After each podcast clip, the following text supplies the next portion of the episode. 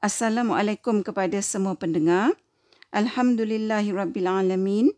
Selawat dan salam buat junjungan besar Nabi Muhammad sallallahu alaihi wasallam, para ahli keluarga baginda sallallahu alaihi wasallam dan para sahabat sekaliannya.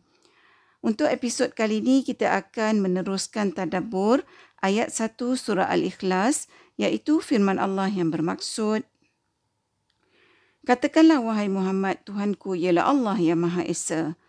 Dalam tafsir Ibn Qasir dinyatakan dari Ikrimah radhiyallahu anhu, surah Al-Ikhlas diturunkan apabila orang-orang Yahudi mengatakan bahawa mereka menyembah Uzair yang mereka anggap sebagai anak Allah. Dan orang-orang Kristian pula berkata bahawa mereka menyembah Nabi Isa yang mereka anggap sebagai anak Allah.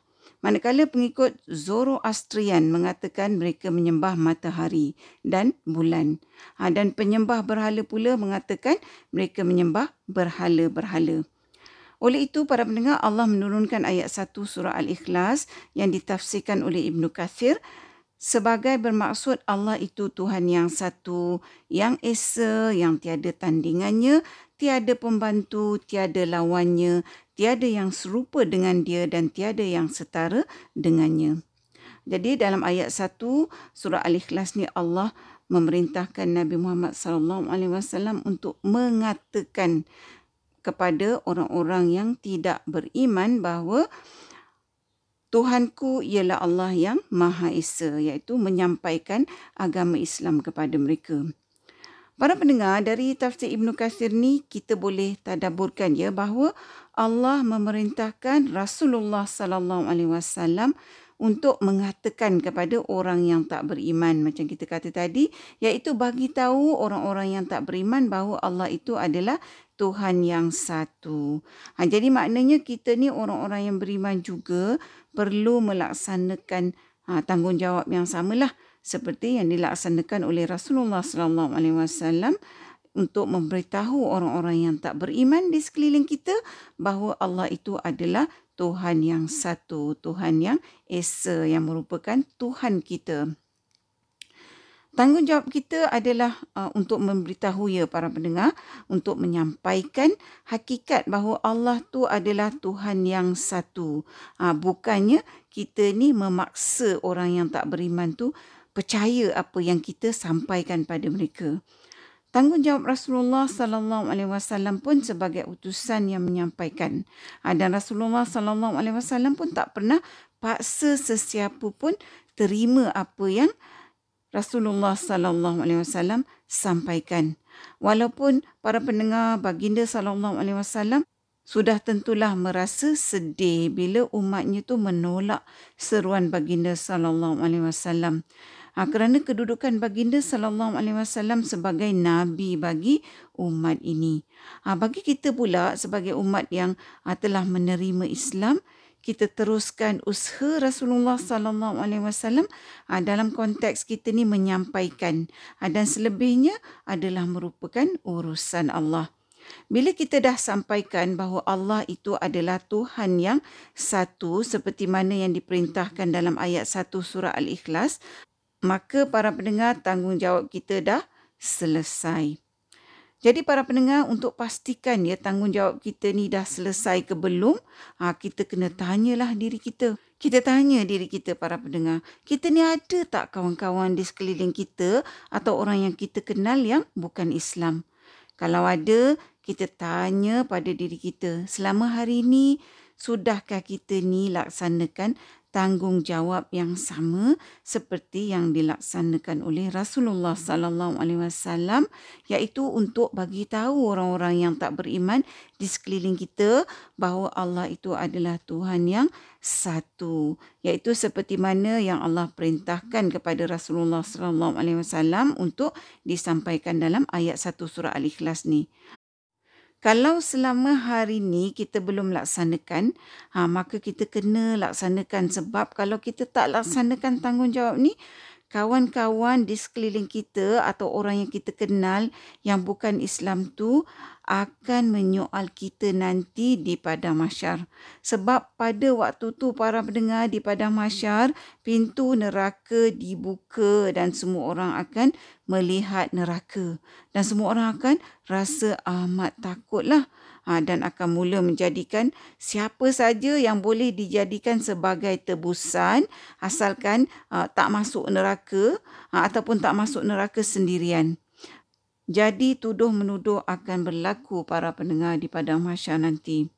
Dalam dunia tanpa sempadan ni para pendengar, kalau kita dengar kisah-kisah yang diceritakan oleh saudara-saudara baru Islam kita di Malaysia ni, terlalu ramai yang mengatakan bahawa mereka mempunyai kawan-kawan yang beragama Islam. Tapi tak seorang pun yang menyampaikan Islam pada mereka. Ha, sehinggalah Allah memberi hidayah Islam pada mereka tu. Saudara-saudara baru Islam kita tu juga kata, kalaulah mereka tu tak dapat hidayah dari Allah dan mati sebagai orang yang tak beriman, mereka kata mereka akan tempelak semua orang Islam yang mereka kenal masa hidup di dunia ni yang tak pernah sampaikan Islam pada mereka. Mereka akan tempelak kita yang beriman ni di padang masyarakat nanti. Hakikatnya para pendengar belum lagi di padang masyar, di dunia ni lagi dah mereka dah salahkan kita sebab kita biarkan mereka dalam kesesatan dan kita tak teruskan usaha Rasulullah sallallahu alaihi wasallam dalam konteks menyampaikan bahawa Allah itu adalah Tuhan yang satu seperti mana yang diperintahkan dalam ayat 1 surah Al-Ikhlas. Kita nak jawab apa di padang masyar nanti para pendengar? Lagilah dunia sekarang ni yang ada macam-macam cara yang kita boleh gunakan untuk kita ni sampaikan Islam. Kalau kita boleh gunakan semua kemudahan teknologi tanpa sempadan ni untuk kita kongsi macam-macam benda, persoalannya kenapa kita tak boleh gunakan teknologi-teknologi yang canggih ni untuk sampaikan Islam. Kalau kita rasa kita tak berupaya nak sampaikan secara peribadi pada kawan-kawan di sekeliling kita atau orang yang kita kenal yang bukan Islam lagi tu. Masalahnya para pendengar, kita semua ni dikira orang yang automatik lah jadi Islam sebab kita lahir dalam keluarga Islam dengan kehendak Allah. Sebahagian dari kita sendiri pun tak berapa faham agama sebab kita lahir dalam keluarga Islam jadi Islam tu datang secara automatik sudah tentunya lah dengan ketentuan Allah kepada kita. Maknanya para pendengar kalau orang bukan Islam tengok kita mereka nampak orang Islam tapi tak nampak Islam. Sebab kita sendiri pun banyak tak faham agama kita. Sebaliknya para pendengar bila kita tengok sebahagian orang bukan Islam kita tak nampak orang Islam tapi kita nampak Islam.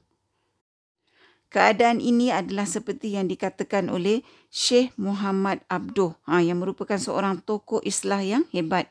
Dia kata dia pergi ke negara orang bukan Islam, dia tak nampak orang Islam tapi dia nampak Islam. Dan bila dia kembali semula ke negara Islam, dia nampak orang Islam tapi tak nampak Islam.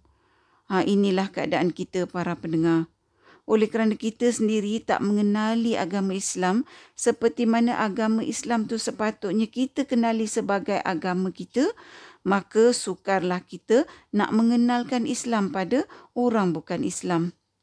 Tapi sudah tentu kelemahan kita dan kealpaan kita ni para pendengar kita tak boleh jadikan alasan untuk kita tak laksanakan tanggungjawab yang sama seperti yang dilaksanakan oleh Rasulullah sallallahu alaihi wasallam untuk memberitahu orang-orang yang tak beriman di sekeliling kita bahawa Allah itu adalah Tuhan yang satu seperti mana yang diperintahkan dalam ayat 1 surah Al-Ikhlas ni. Jadi para pendengar, kalau kita belum memulakan perjalanan kita untuk mengenali agama kita, agama Islam, seperti mana agama Islam sepatutnya kita kenali sebagai agama kita, maka mungkin ini menjadi titik permulaan perjalanan kita yang merupakan perjalanan yang akan hanya terhenti bila nyawa kita bercerai dari badan. Dan kalau kita telah memulakan perjalanan untuk mengenali agama Islam seperti mana ianya patut kita kenali, maka kita mohonlah dari Allah supaya bantu kita supaya kita ni istiqamah dalam kita ni meneruskan perjalanan kita ni sampailah ke akhir hayat. Dalam perjalanan kita inilah para pendengar kita sampaikan pada umat Rasulullah sallallahu alaihi wasallam yang belum lagi beriman di sekeliling kita bahawa Allah itu adalah Tuhan yang satu iaitu seperti mana yang diperintahkan dalam ayat 1 surah Al-Ikhlas ni yang mana ini bermakna kita telah menyampaikan agama Islam kepada mereka-mereka yang bukan Islam. Para pendengar ayat 1 surah Al-Ikhlas ni amat pendek tapi membawa hakikat dan tanggungjawab yang amat besar di dunia ni yang perlu kita sebagai orang yang beriman laksanakan iaitu sebagai usaha untuk kita mendapatkan keselamatan dari ditemplak di akhirat nanti. Para pendengar yang dikasihi, setakat ini dahulu perkongsian kita buat kali ini. Mudah-mudahan kita bertemu lagi di episod yang seterusnya insya-Allah. Assalamualaikum.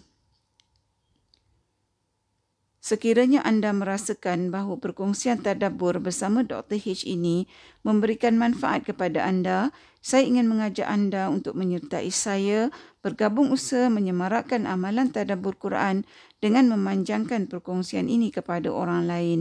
Serta jangan lupa untuk tekan butang follow untuk mengikuti episod-episod yang seterusnya.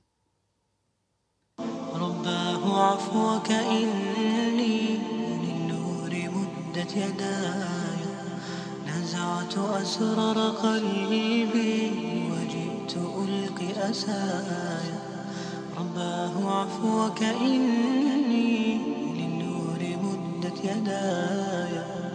نزعت أسرار قلبي وجئت ألقي أساي. وأشتكي طي صدري دربا سحيق العطايا. بدأت ولكن لم أدري ما منتهايا. لم أدري يأسي فيه ولا عرفت